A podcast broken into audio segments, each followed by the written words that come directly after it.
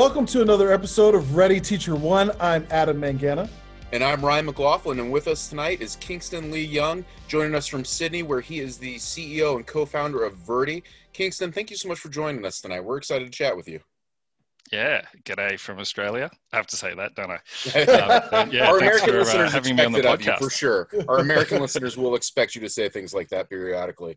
Um, yeah. Kingston, tell us about Verdi.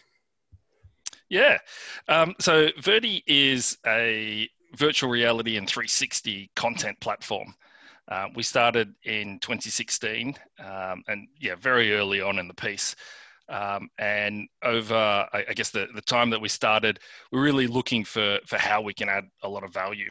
Um, and what we started to see uh, was that there was a lot of help really needed in the education space, uh, even though virtual reality and, and 360 can be used across a number of different industries. Uh, we really loved uh, what it could do to, to help education. Um, I guess the, the founders, we, we haven't got an education background, we're tech guys. Uh, but we're all young parents and we're starting to sort of go through that whole schooling system and, and just sort of seeing look you know what what tools you know that are out there and we're seeing lots of different tools uh, you know how these can really help change the school system that's tremendous how did you personally become interested in uh, immersive technologies like VR? Was was there an experience that you had that made you think like, okay, this is the next big thing, or or how did that happen? Yeah, look, I, think it's just um, you know being in the tech game, you, are constantly looking at uh, what's coming uh, and what are new things, and so when yeah, when virtual reality first sort of hit with the Oculus, and I guess it's it's been around for a little while, um, but the uh, I guess the excitement, the the idea of what you can do in terms of um, being able to escape into a different reality or, or visit a different reality without leaving, you, you know, wherever you are. Uh, I mean, that that romantic idea is is you know really quite lovely, um, and so it's always one of those texts that you want to keep an eye on. Um, and certainly there's a, there's a lot that's sort of coming, um, but we we kind of fell into it because of I guess like most people, uh, the cohort that you're with, and so my co-founders and I we we we just kept talking about it, and then we said, look, this this could really be a thing, so um, let's let's see if we can solve a problem. Uh, and the particular problem at that point, and and I guess it's still quite uh, relevant now, is um, it, the tech is so new. There's so many different moving parts it's just a different way of thinking about things. And so our challenge was how could we make it as easy as possible to use? Um, how do we get it to as many people as possible so that we can then uh, let them discover, you know, how good it is? And, and it seems like your focus is on education. Uh, what are some of the solutions that you have for our education uh, listeners out there that are excited about learning more about Verdi? Yeah, well, what, what we ended up doing was um, we partnered with as many uh, educators as possible. So every time uh, you know we went to an education conference, we started meeting up with uh, you know teachers or you know uh, pedagogical experts or you know learning designers, um, and we actually ended up building our platform around the feedback that they gave us. And so uh, the Verdi platform is primarily a, an edtech platform. Um, and so we're focused on, on schools and universities, uh, adult learning, corporate education. Um, and so I guess the, you know, the, the sell of it is um, it's all cloud based. Um, so it's easy to use. We've made it uh, from a user's perspective um, as, as simple as possible. Uh, there's no code required to, to create a story uh, or an experience. It's all click and drag. Uh, so the hardest thing really is about understanding the concept and then trying to work out what sort of experience you want to create. Um, and so along the way, um, you know, we've been working with uh, schools and, and piloting a lot of projects uh, to show teachers uh, and, and school leadership how it could actually be brought into the whole school curriculum. Um, so we, are not saying that this will replace the curriculum, but in actual fact, it should be seen as an additional tool um, to, to then bring to life particular learning areas, uh, to bring to life curriculum. Um, and then the amazing thing that we're sort of starting to see with it is that we can actually start to document that process of learning uh, from a student's perspective uh, and help give some of that analytics back to teachers so that they can kind of see what's going on in the classroom. Very cool. Say more about uh, some of the analytics that teachers would be getting back from uh, the use of Verdi's platform in the classroom. Yeah, yep. So I know that's uh, it's an interesting one right now that sure. lots of teachers, certainly in Australia, are, are thinking about yeah dashboards or um, what sort of analytics can I can I bring in, especially with those maybe schools that are a bit more focused on uh, assessment. Um, but okay, so I, I guess the, the, the platform, you know, for those who are out there that have seen uh, Google Tour Creator, um, recently just uh, decommissioned and I guess moved away from uh, by Google. So the Verdi platform is is similar to that in terms of it uses uh, 360 degree um, videos as well as photography uh, to then create uh, worlds that you can then um, teleport around. You've got interactive content markers that then you can add. Um, again, a whole plethora of, of content in. So you can have uh, images, you can have video, GIFs, uh, links to external YouTubes and websites. Uh, and then you've got that ability to create all of that as a, as a content creator, and then you can share. And then for those that are viewing, they can view on any device. So there's not, uh, it's quite agnostic. So you can you can view it on any uh, iPad, tablet, uh, mobile phone, um, computer, uh, or if you do have a, a headset, um, some of the Android headsets uh, we're, we're, currently optimized for. But you know, in, in terms of development, we're moving forward towards um, integrating with Oculus and, and the Vives. But coming back into the assessment, I guess um, the really interesting part is that we want to hand the platform over to students. So we don't want the teachers to be necessarily creating a lot of this stuff and then handing it over to students to then view. So we want an active participation of then saying, you know, and what we're seeing in, in the best classrooms are that the teachers are going, okay, well, their responsibility is about the curriculum. Um, what's the lesson plan? How do we bring this in? And then they set a bit of a challenge for the, the students. And then the students will go through and they'll they'll start creating um, projects using the Verdi platform that then brings together all the knowledge requirements or you know the challenge requirements that the teachers have set. Now along the way those assessments we can track pretty much everything within there. So uh, down to student id how long have they actually spent in the platform? Um, how many different scenes are they currently creating? Uh, you know once we start getting into that are they creating a story? So a storyboard is really important to the whole setup of any sort of thinking about the experience. So um, you know, I guess at the more advanced areas, it's really incorporating some design thinking into the whole process and saying, okay, well, how am I going to build this whole experience for my particular end audience? And so, jumping back then to the assessment, um, you know, are the students employing just a simple um, linear narrative? Are they starting to bring in some sort of branch narrative? Is it moving more towards a, a bit of a choose your own adventure? And what that then starts to show, I guess, the teacher or the results is how, how complex or how deep uh, the students are really thinking uh, about that experience and what that journey is. Um, the next level down is then looking at the content markers. So once you're in a particular scene, how many content markers uh, would you like to have in there? So um, you've got a marker, the viewer will click on it, and then it reveals content. Uh, so it could be an image, it could play a video, uh, it could be a voiceover with a video, uh, or, or, a you know voiceover with an image. And so then it's about well, how many different pieces of content has the student actually placed within that environment? Um, have they really thought through the placements of those? Um, again, some of the initial research that we've been working with a particular school is is trying to work out, yeah, um, how sophisticated these projects are, um, and and not just based on the you know how much they like the tech, but actually um, how much of the story they want to put into this experience. And so, interestingly, we've actually found that the the, the girls in the class um, have actually added um, you know more content markers than typically the boys. Interesting. Huh. That is super interesting. What, Kingston, what do you think? Um, where do you see the biggest pain points for our educators, particularly now? Like, you know, we're we're in this. You're in this context in Sydney, where we're back in lockdown, do you see VR? Do you see the potential for the ability to have school in the metaverse? Can we can we replace the the checkerboard of faces in Zoom school with uh, a, a, a platform like Verdi? And and and does Verdi have visions of becoming its own metaverse?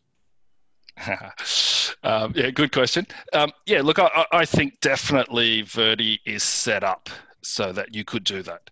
Uh, so I know that there is a trend towards uh, virtual schools, um, cloud-based schools, and the, the, platform would be uh, ideally suited to to any school or, or curriculum that, that wanted to just go online, uh, because you know really all you need is a device and an internet connection, uh, and then you can be off and running, and, and you can be creating and sharing um, very easily.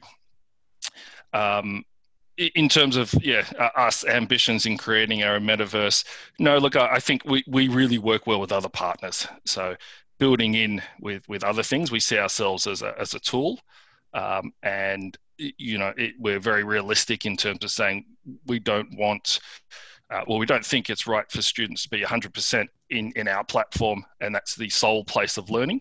Uh, we think, you know, a uh, sort of multimodal approach and, and, and having some sort of that virtual and physical is quite important. Uh, but if you do head, head into the virtual space, then we'd certainly love to be that tool. Um, a lot of the challenges I think going forward is is just about training and education um, from a, a, a, teacher's perspective. So similar to the the corporate world, um, you know everyone's been thrust into this idea of digital transformation and changing the way that we do things. Um, I think education is is probably fallen behind uh, quite a lot in terms of the way that they're educating. Um, so it's it's about trying to start from you know as early as you can, um, changing the um, the way curriculums are, are, potentially brought to life, changing uh, university sort of education or you know teaching um, degrees and, and, bringing technology in. Um, and once once you get that comfort level and, and that base foundation, yeah. then you know being handed a, a, platform like Verdi should be pretty easy. So so we are finding a lot of the younger teachers coming out of uh, university can pick it up really easily. Um, it's it's the the ones that are maybe a bit more structured in in traditional ways that are finding it difficult. I was going to ask you about that, Kingston, because I know you know here in the United States um, I think a lot of educators are sort of uh, once bitten, twice shy on a lot of ed tech initiatives, you know, and, and I can attest to that in my own career. I've seen, you know, multiple waves of the tech that's going to change everything, quote unquote, right? That, uh, you know, it will sometimes last for a semester, last for a year at most. Teachers get tired of using it. It's not making the impact in the classroom that it promised to make. We move on. And then, you know, to your point, the younger teachers will come in and get excited about the new tech, and the older teachers are like, "Nah, forget it. I, I've been told these lies before." What is it about uh, immersive technologies, in your opinion, that that make it different this time? Like, what do you say to? Uh, I, I'm sure you have the same thing in Sydney, where you know you have skeptics, right? Skeptics in the classroom who have been there for decades now, and and who they've got this. Thank you very much. They don't need your help what do you say to folks to, to convince them that hey this time's different this time the technology actually will change everything yeah. I think like most pieces of technology it it really needs uh, a sell story uh, and a bit of a plan in integrating into schools. And so i, I get it from a uh, you know uh, burnt teacher perspective where it, here's a piece of tech uh, you've already got you know uh, a thousand and one things on your plate and now you're expected to learn the tech and run it and, and understand how to use the tech appropriately with the learning area and then with the students. And so so i think you know a lot of that in terms of the haste of trying to get it in has, has been you know setting it itself up for failure because it, it's always quite difficult. So we, we spend a lot of time and and uh, even though we've been around for a number of years now um, you know we're still learning. Um, the the biggest part for us and what we're focusing on right now is is about um, the pedagogical aspect of it to go how, how do you use it how does it um, uh, I guess add value to learning styles. Um, what you know, ha, how do you create a curriculum that uses the platform as a part of it, but not the solution for it? Um, and so that's that's the, the, the challenge right now is um, going okay. Well, say languages is an interesting one that we've been working on right now. Is is how do you teach uh, language? Uh, obviously, you've got a number of different um, particular um, requirements underneath. You know, um, say for the Australian um, curriculum. Um, there's, there's, particular requirements for different stages of, of students and as they go through the years. Um, rather than saying, okay, well, the whole whole class is going to be uh, in virtual reality or in 360, um, go forth. It's actually where does it come in uh, to add the value at the the right point to then help you get across certain messages or certain learning areas. Um, so, for example, w- when um, you're covering um, a particular language and, and, you're covering the cultural aspects of it. So you're doing a little bit of background. So wouldn't it be great to then teleport yourself to a particular city? Um, so going, um, so we we worked with a a school in South Australia, Athelstone. Um, where we were piloting this um, with a, a year five Italian class, right? Oh, wow. So, uh, year five, that's uh, under 11, uh, 12 year old students. Okay. Um, and so they were able to, at a particular point of the lesson, then um, go to to Rome, and they were able to visit the Colosseum. They were able to go down particular streets. Um, now that that was then a particular part of that lesson plan, which was talking about, yeah, um, the geography, the cultural aspects, just to give context to the actual students. Um, and then separately, they were obviously learning uh, the particulars of the language. Now, then later on down um, that particular, um, you know, course of the of the term, they started to bring a lot of that together. So the language started to then be brought together with um, locations, with also then other interactions, um, and so it, it kind of formed a bit of a tool at the start.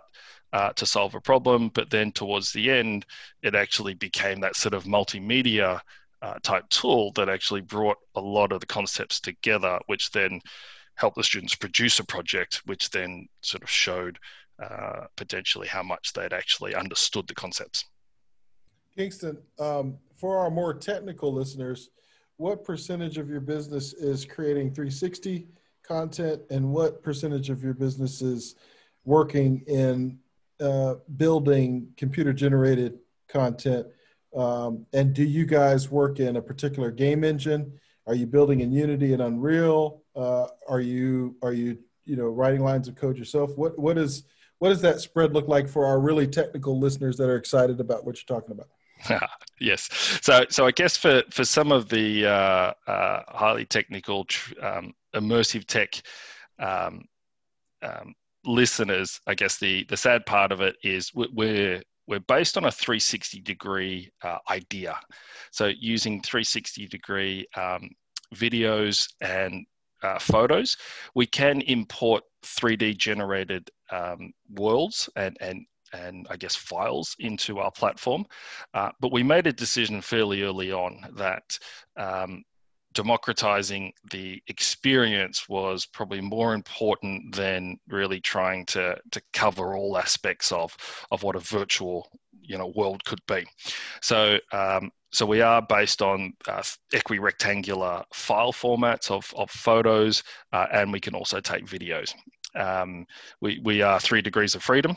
Um, so you can you can look up, look around, um, all around, but you can't actually move forward. You can't jump up and down. You can't so interact. not not six degrees of freedom. Sorry, yes, six degrees. Um, now, I guess the way that we get around that is with more of that gaming type narrative of gotcha. interactivity. You've got teleport markers where you can jump around. Um, you know, we took a little bit of lead from you know Google Maps and Street View, where you know you can just sort of move around. So, in creating uh, your world, there's a lot of options there to to give yourself a great experience. Um, but in terms of uh, speed of creating, it's actually really easy. Uh, in terms of cost to produce, it's actually also, again, a lot cheaper. Um, and then accessibility for pretty much anyone, again, it's a lot easier. So, um, you know, we can, I can brief in and, and train a classroom and a teacher in, in the matter of an hour and they're off and running building their first virtual world. And now, they're doing that with a 360 camera. Correct. Correct. So we, we also have a library of content that we've been collecting. Um, and so you can just jump in and, and access uh, our content as well. We've got um, markers in there. We've got content, 360 content from all around the world, uh, as well as uh, projects and content that have been donated by other creators as well. Um, and so you, you, can you can use their content, or if you do have a 360 camera, you can go out uh, and film your own, easily upload it into the platform, and then you're off and running. Um, so, so I've created a, a project uh, for a school as a demonstration, you know, in the matter of about 15 minutes. Wow. Um, and then you can, I can share that with uh, anyone in the world uh, through a URL link. And then if you do have a headset, you can put it on um, and view it in in in a, virtual reality type aspect, or you if you just have a, a, a flat screen device, you can view it in 360 mode. Kingston, I think you've touched on something really important, and you know, Adam and I have talked a lot about uh, pedagogically speaking the importance of not just giving children experiences but having children create experiences and so you know super excited to hear you talk about um, students actually creating things themselves in a very short amount of time. Um, i'm wondering who's who's your target age? I know you mentioned uh, uh, forgive me was it e5 is, is the grade that you mentioned? Um, are you primarily looking at primary schools or secondary schools in the mix there as well? Who's your target audience? Um, yeah, it's it's probably the sweet spot would be middle school. Um, so we certainly are quite conscious as to um, how to uh, how young students should be. Uh, I guess um, you know we have had conversations about early learning and and sort of kindergarten. So um, you know students sort of coming in, but I, I think you know for those they're really about um, experiences and so having that on on a tablet or on a computer um, students are, uh, i guess the younger and younger they are they're, they're more digital natives and so they understand that whole uh, swiping or looking around and clicking. Um, and so that experience i think um, is suitable of just viewing uh, externally onto a 360 you know in a 360 experience. When it comes to maybe putting a headset on or actually creating yourself i think from about yeah that year five uh, age 11 upwards, um, they start to get the concepts a little bit more uh, and they can create uh, a little bit more autonomously. Uh, obviously, within each of the classes, you're going to have those that pick it up a lot quicker than others.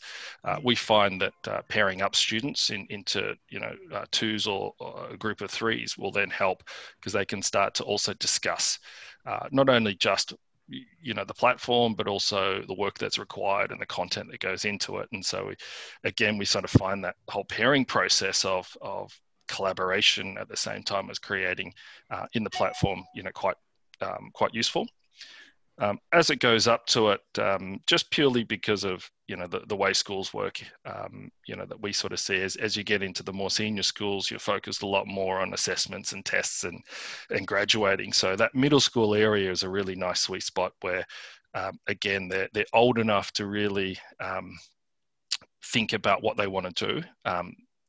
We really want students to be, uh, I guess, more creative um, and so the, the whole idea of, of rather than um, telling students to remember content and um, retain knowledge um, is, is, I guess, for, for us, not what we want to do here. It's not just copy and paste in, it's actually trying to create an experience and think about that um, and, and um, you know, do it in a way that's really easily accessible and, and, and quite fun as well. Um, and so for Australia, uh, year nines um, is is that sort of age group that we're sort of looking at, um, uh, which is probably about that 15, 16 uh, year old sort of age, um, or actually probably about 15. Um, and so again, you know, they can work autonomously. You can give them a 360 camera. Um, they can go out and they can film and shoot, and they can produce, and they can bring that content back, uh, and they can create something, you know, quite easily.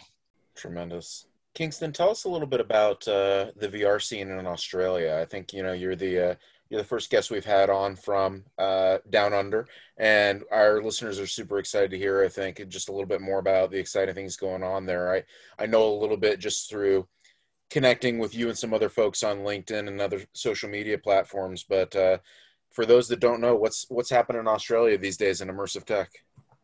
Yeah, yeah. So look, I, I, think it's it's similar to most countries around the world. You know, um, immersive tech is still um, you know growing and it, but it's, it's still a very small part so in the in the malls as you go through um, you know the first point that most people come into contact with it is is either through you know Google Maps or through those gaming um, entertainment type um, sure. um, you know equipment and you'll you know jump in you'll pay you know ten dollars and stick yourself into some sort of game um, and then you're riding a roller coaster or you're you know defending against aliens and that type of stuff which which I think is great. You know it's it's a f- first part that you want to make the tech fun.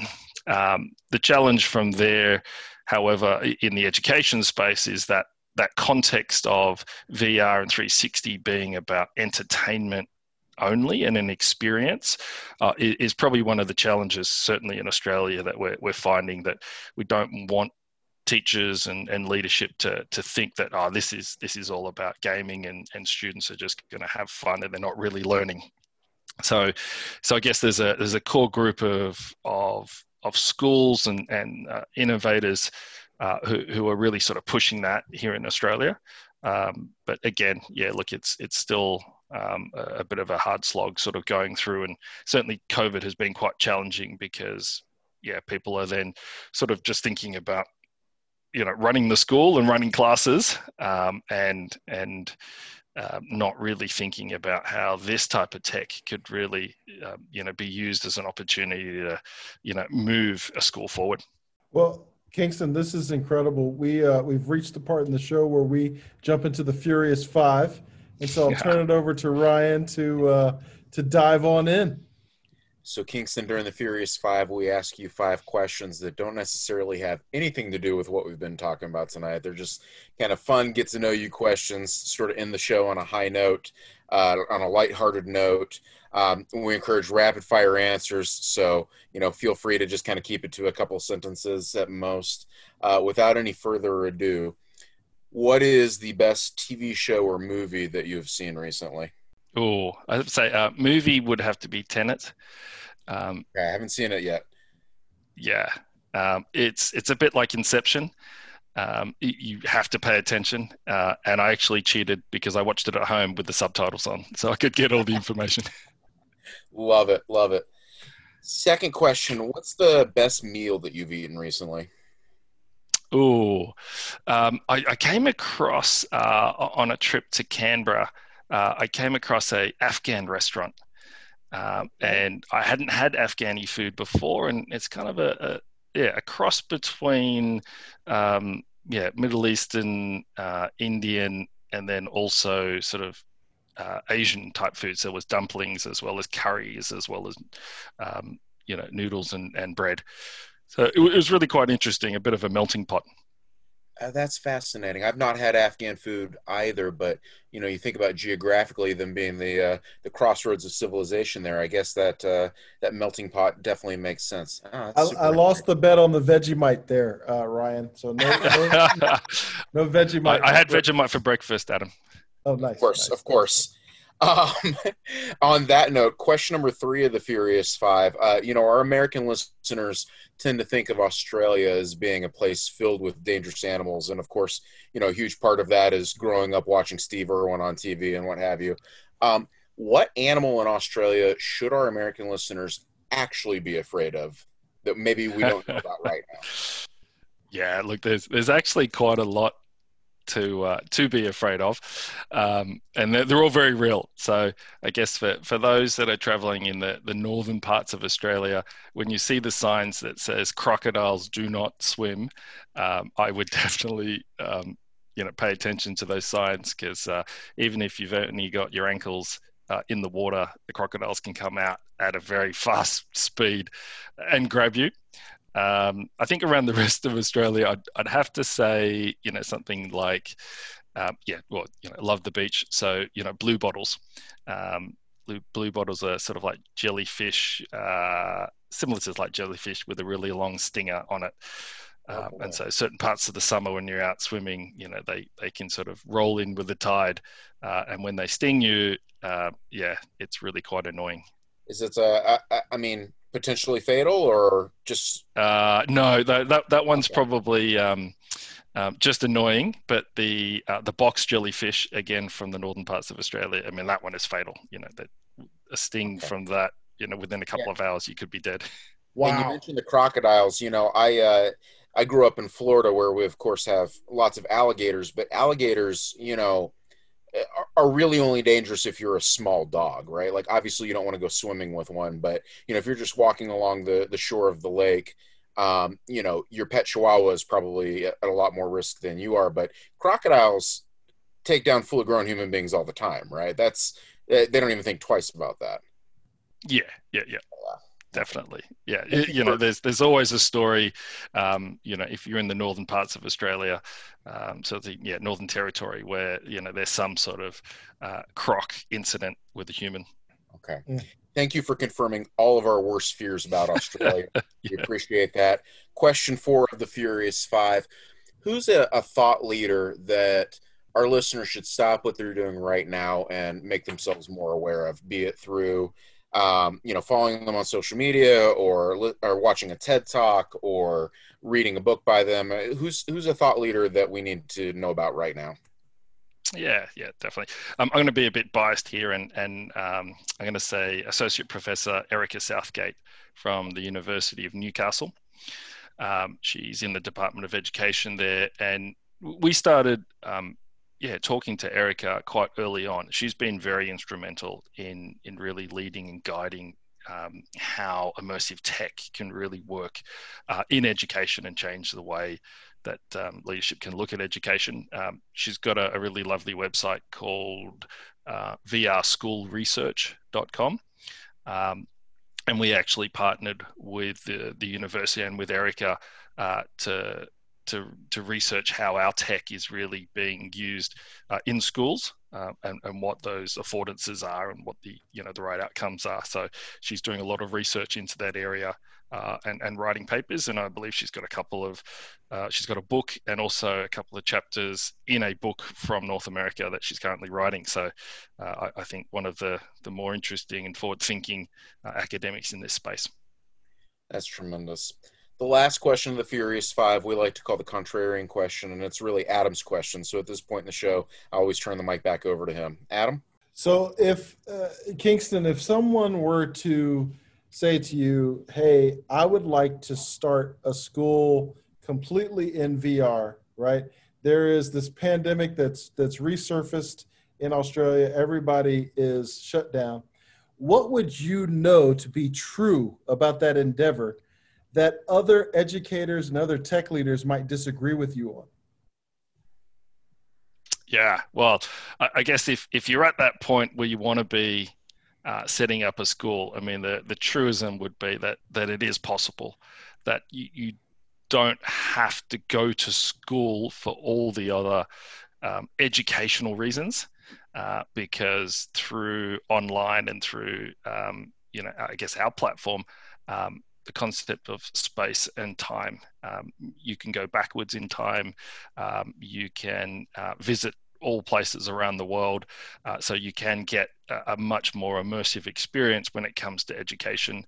Um, you can also, you know, create projects uh, that um, you couldn't physically do um, in a in a school environment.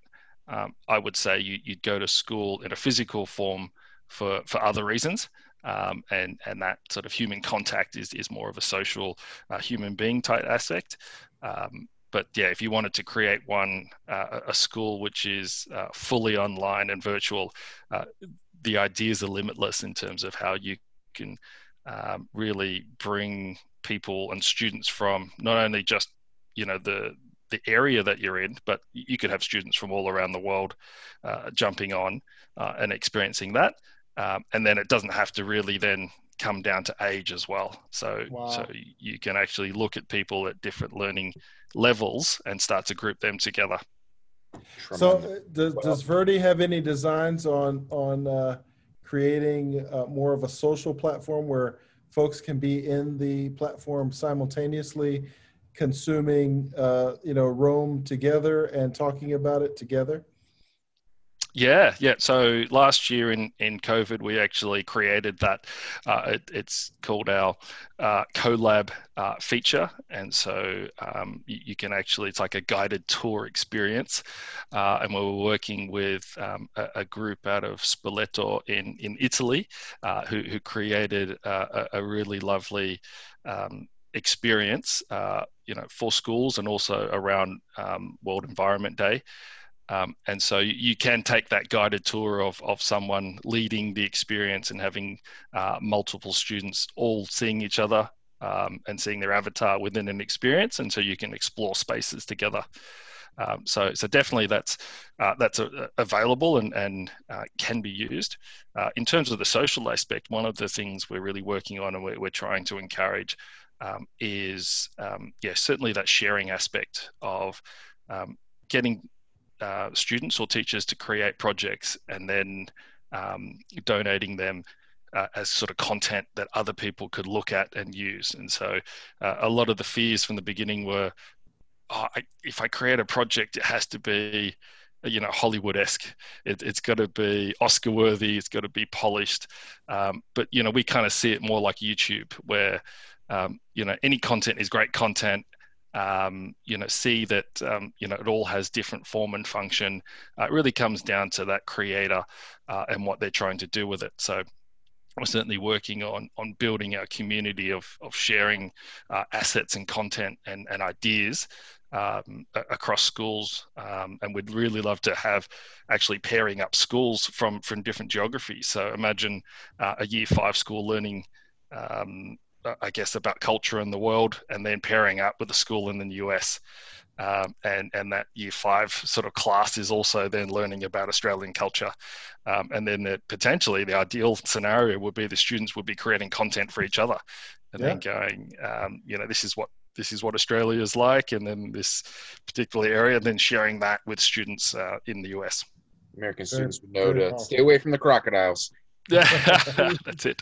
Kingston, uh, you mentioned coming back in time. We appreciate you coming backwards in time to us this evening. Uh, you're 14 hours ahead of us in Sydney, and so um, we know that this was uh, this was an endeavor for you. Thank you so much for, speaking with us and for taking the time to share more about VRTY.